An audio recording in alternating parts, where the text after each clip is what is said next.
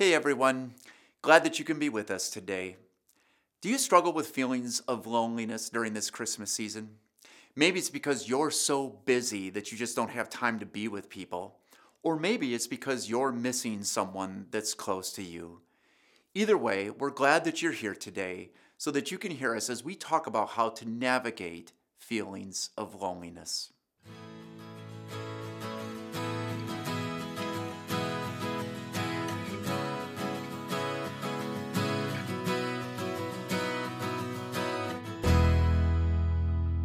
Last week, we had the opportunity to launch into this message series, Grinchmas to Christmas. And we talked about the subject of how to navigate family expectations.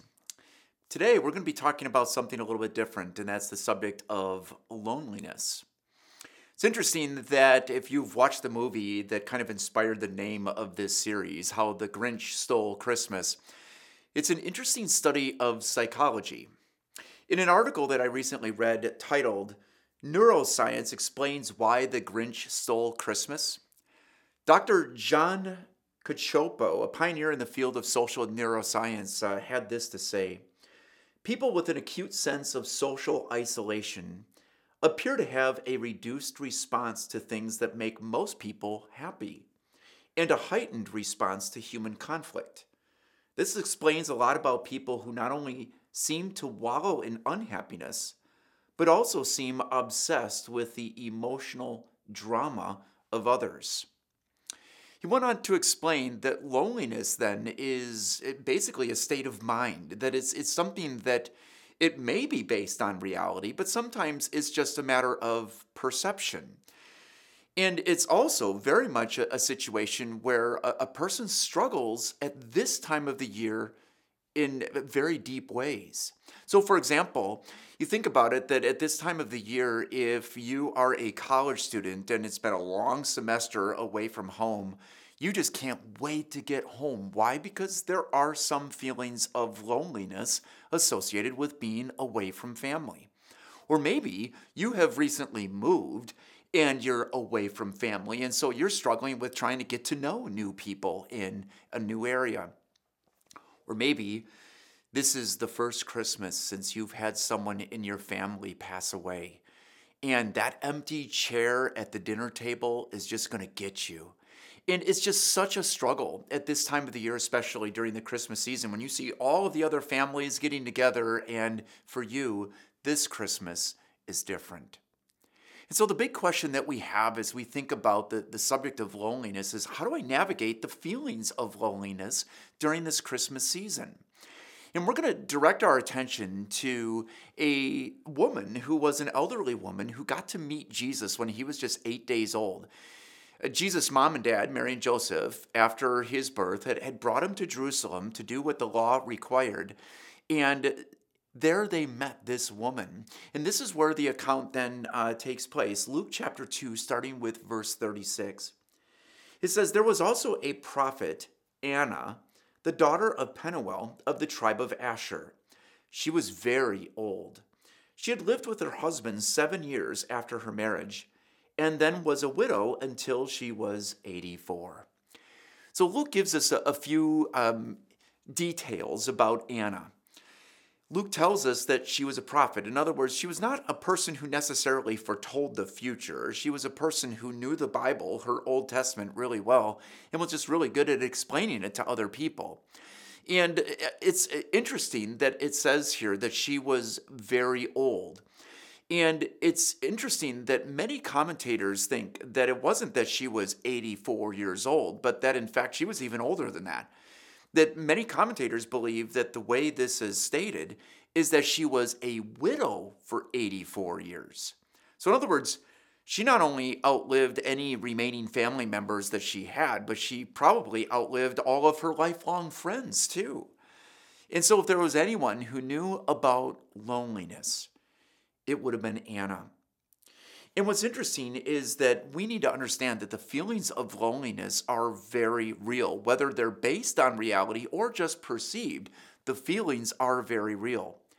And that they can also add to it the feelings of depression, feeling empty, and unwanted. And I can't help but think about those of you who maybe have lost a spouse and or a family member and it's just been within the last year or two that my heart goes out to you because this is an extremely difficult time of the year that you had traditions with that person that now those traditions you can't have anymore. You have lots of memories of fun Christmases and wonderful Christmases in the past, and now it's different. And so for you, you really struggled during this Christmas season. You know, one of the, the great blessings of our grief share ministry here at Crosswalk is that it, it gives you a chance to connect with other people who maybe who are also going through the same feelings that you are. And uh, we have that. It's going to be starting right after the, the christmas holidays.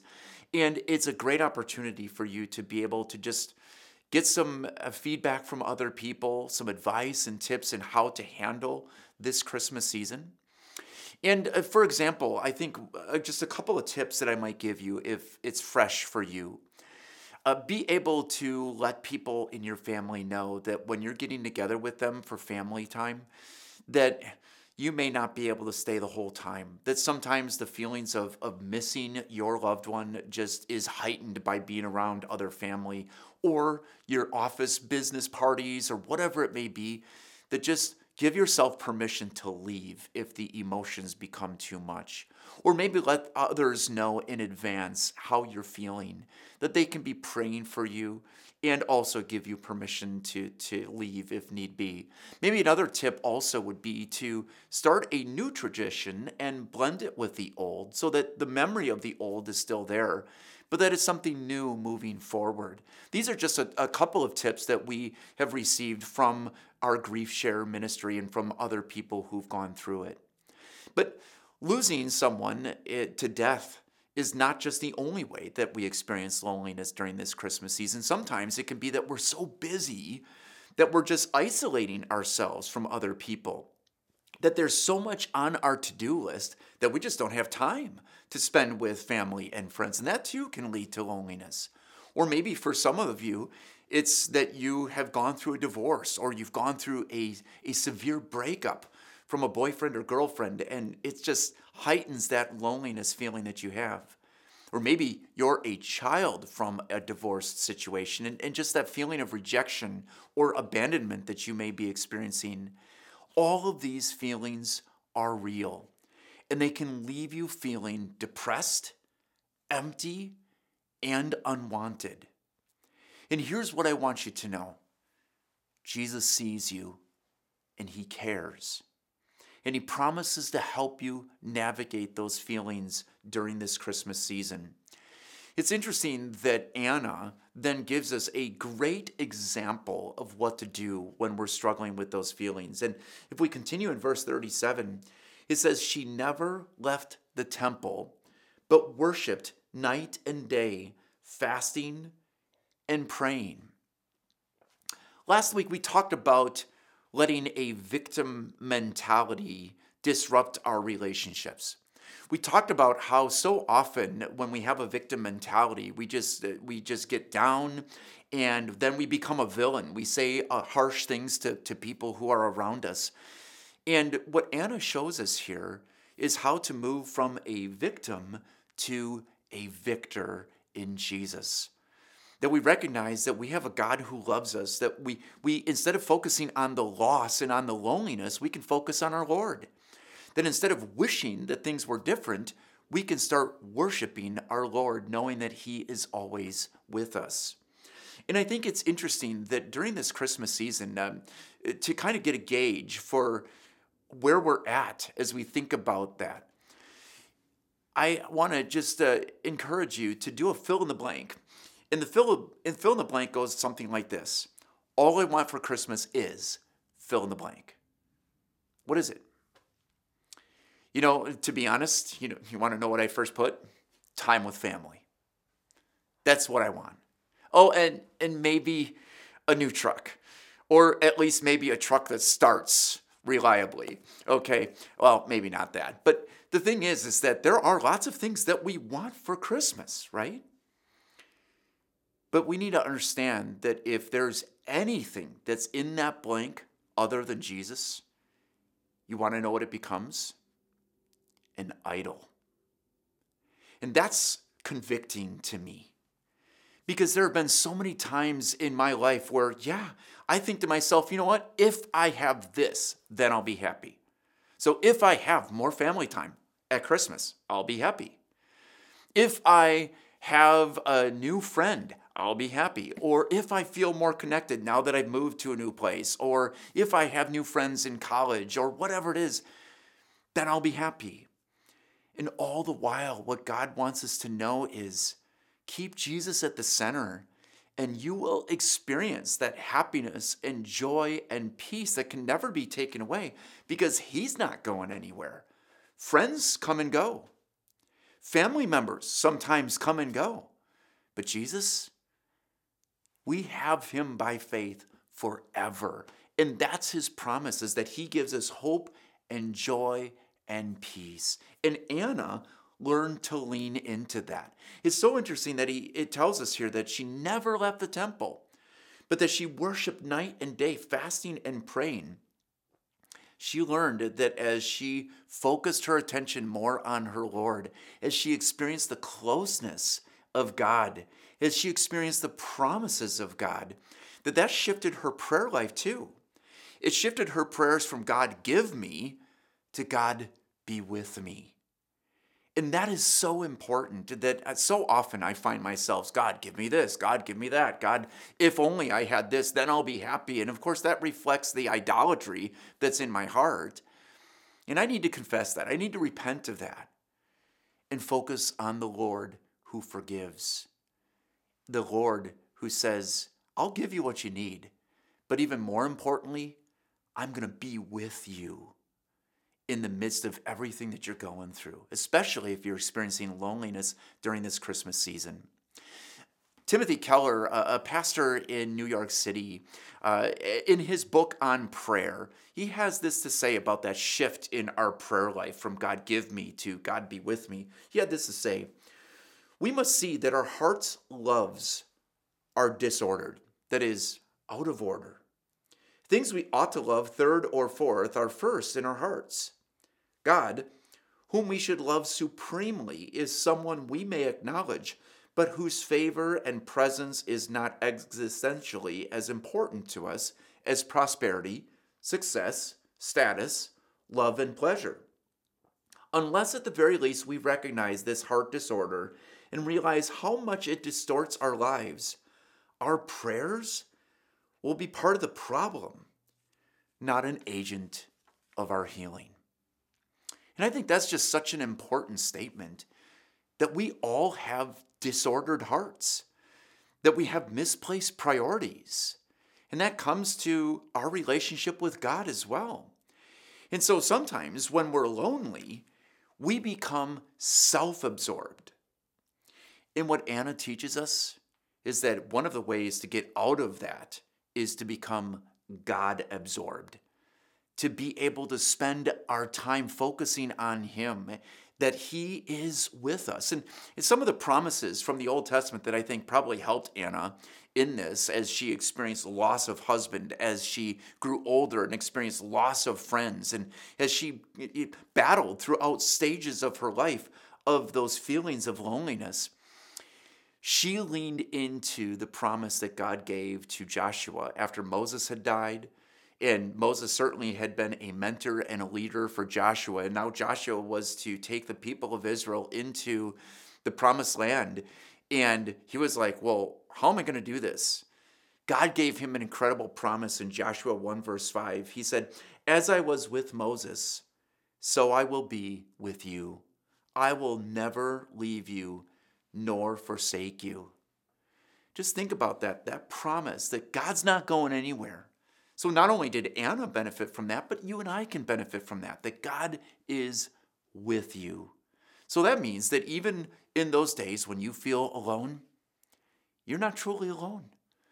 You have your loving Heavenly Father who notices every detail of your life, and He is with you no matter what you're facing.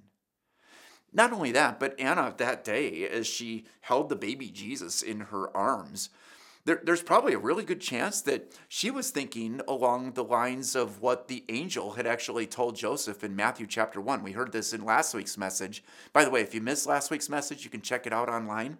But this is what um, it said in Matthew 1, verse 22. All this took place to fulfill what the Lord had said through the prophet. The virgin will conceive and give birth to a son, and they will call him Emmanuel, which means God with us. And so, again, there's that great promise that God is with you no matter what it is that you're facing, and especially in those lonely moments, to lean into his love for you. And on top of that, uh, maybe just another angle of this is that yes, God you can't see, and so sometimes that those feelings of loneliness, even though you know God's with you, it doesn't help because we need social interaction too to be able to help with that. And that's where knowing that we're not only part of a family of blood relatives, but that we're also a family of spiritual relatives, that we're a family in God. And that's where the Apostle Paul uh, just really highlights that in Galatians 3, verse 26, when he said, So in Christ Jesus, you are all children of God through faith. Anna benefited from that as she would go to the temple and as she would spend time there, she was a part of God's family. She benefited from being around other people and being able to have meaningful conversations with them. And, and here's, I think, the other point that we want to make about this is that joy can be found in being a part of the family of God, not just a part of our family by blood. I, don't know, maybe, maybe you've experienced this, that some of the Christian friends that you have are closer to you than your blood relatives are.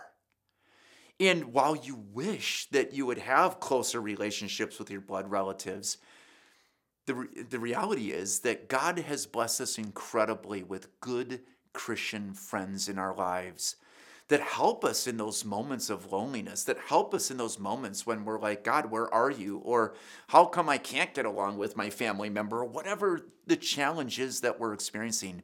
To have good Christian friends in our lives that help us, man, what a blessing. And that's why in Hebrews chapter 10, um, in verses 24 and 25, the writer to the Hebrews gives this great example when he says, And let us consider how we may spur one another on toward love and good deeds, not giving up meeting together, as some are in the habit of doing, but encouraging one another, and all the more as you see the day approaching.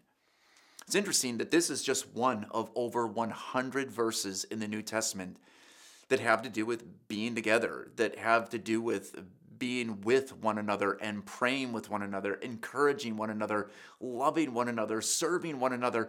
There's so many of those verses. Why? Because we need each other. We're part of a family of God by faith in Jesus, and we have a responsibility to caring for one another. And Anna certainly experienced that. She experienced that not only by being blessed by that family of God around her, but she also experienced that by being that for other people. That another cure to loneliness is purposefulness. And that's in verse 38 in Luke 2. It says, Coming up to them at that very moment, she gave thanks to God and spoke about the child, the baby Jesus, to all who were looking forward to the redemption of Jerusalem. It's amazing to me that Anna gained new purpose in her life. No doubt, up until this point, that she had been the go to person in the temple, that whenever a, a woman would come in and she had just lost her husband and she was a widow, I'm guessing that everybody there pointed them to Anna, saying, Go talk to her. She'll listen to you. She gets what you're going through and she will help you. She'll give you practical advice. And so Anna didn't waste her loneliness. She didn't waste being a widow. Instead, she was there to help others. And, and here, she gained new purpose in that. Because now she was able not only to just be a good listener, but she was able to point people to the Savior Jesus, who would bring redemption to them from their sins. And my friends, that's the key is to remember that we can overcome loneliness with purposefulness. And that means that we want to make sure that we're, like Anna, we're good listeners to one another. That we're able to be able to notice when people are experiencing times of tension, transition, or trouble in their lives. And that we're able to then point them to Jesus like Anna did, to point them to the one who understands what we're going through, who gets it. After all, Jesus was lonely. There were times that he experienced the same feelings that you and I do. And it's interesting that the, the prophet Isaiah actually prophesied about that 700 years before Jesus was even born. In Isaiah 53, he said, He, referring to Jesus, was despised and rejected by mankind, a man of suffering and familiar with pain, like one from whom people hide their faces. He was despised, and we held him in low esteem but he was pierced for our transgressions. He was crushed for our iniquities. The punishment that brought us peace was on him, and by his wounds we are healed. Jesus gets it. He understands that the pain that we experience in those lonely times of our lives. And, and the thing is, is that Jesus loves us so much that he was willing to take the pain of the cross so that we would never be forsaken and never be abandoned by God for all eternity. Because I don't know if you really stop and think about this, but our sin separates us from God. We deserve to be alone and abandoned by God forever because of our sins. That's scary. But Jesus was willing to take it in our place. That's the reason why in Matthew chapter 27, Jesus cried out from the cross, and it said, From noon until three in the afternoon, darkness came over all the land. About three in the afternoon, Jesus cried out in a loud voice, Eli, Eli, Lama Sabachthani, which means, My God, my God, why have you forsaken me? Jesus experienced the depths of hell. The most lonely that anyone could ever be, Jesus experienced it. All so that he could pay the price for our forgiveness. So that for all the times that we have mistreated others, for all the times that we have made something else our God, that maybe time with family or wishing that things were different, and that's become our idol, for all those times and others, Jesus paid the price for our forgiveness so that we can be with God forever in heaven and to receive the assurance that He is with us now. Jesus makes this beautiful promise. Um, and again, He can make this promise and actually keep it because Jesus didn't just die, He rose again from the dead. Which means that he is alive and well. He's not just some religious leader who died, whose grave we go and visit to commemorate his greatness. No, his grave is empty.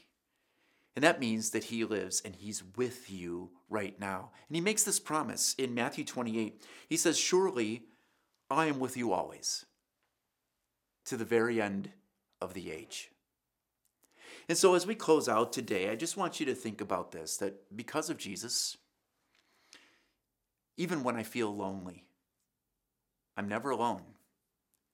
He is always with me. And that's his promise to you. And it just leads me to think of a, person who was not unlike Anna. Uh, at my first church, her name was Myrtle. Myrtle was blind. She lived at home. And somehow she always managed to, to have this delicious set of cookies for me that she would bake extra special for me every time that I would come over and visit with her and have a devotion and prayer time with her. Myrtle was just awesome. And you know what was so amazing about Myrtle is that she not unlike Anna, had to bury her husband very early on in their marriage. And she lived the rest of her days without him by her side. I can't imagine that. And yet, you know what? She knew that Jesus was with her. She trusted that Jesus was with her. And she was an incredible example to the other women in the congregation and to me, a very young pastor at the time to be able to keep our focus on the Lord instead of our loss, to keep worshiping the Lord instead of wishing that things were different, knowing that our Lord is with us. And so, this Christmas season, as you maybe battle feelings of loneliness, lean into God's love for you. He is with you, He will never leave you because Jesus took our sins away. Amen. Let's pray. Lord Jesus, thank you for these words. Thank you for the example of Anna that was recorded in the Bible. And here we are 2,000 years later, still talking about this amazing woman who got to see you as a baby and who worshiped you and who just teaches us that in those moments of loneliness when we struggle, that we are never alone. And that as we lean into you, as we keep you front and center in our lives, that helps us battle with our loneliness. Lord Jesus, we also thank you for the people that you've given to us, whether it's our family members or friends or our church family that you have brought these people into our lives to help us recognize that we are not alone, to help us in those moments when we're struggling with isolation or abandonment or rejection or whatever the feelings are that have left us feeling lonely. Lord, thank you for these people. Help them to be good, good listeners and help us to be good listeners to those also who are around us who are struggling with the same feelings. And Lord, Help us always lean into your promises that you are with us, that you forgive us, and that you love us. We ask your blessing on us during this busy Christmas season. Help us to keep focused on you. And we ask this in your saving name, Lord Jesus. Amen. The Lord bless you and keep you. The Lord make his face shine on you and be gracious to you. The Lord look on you with his favor and give you his peace. Amen.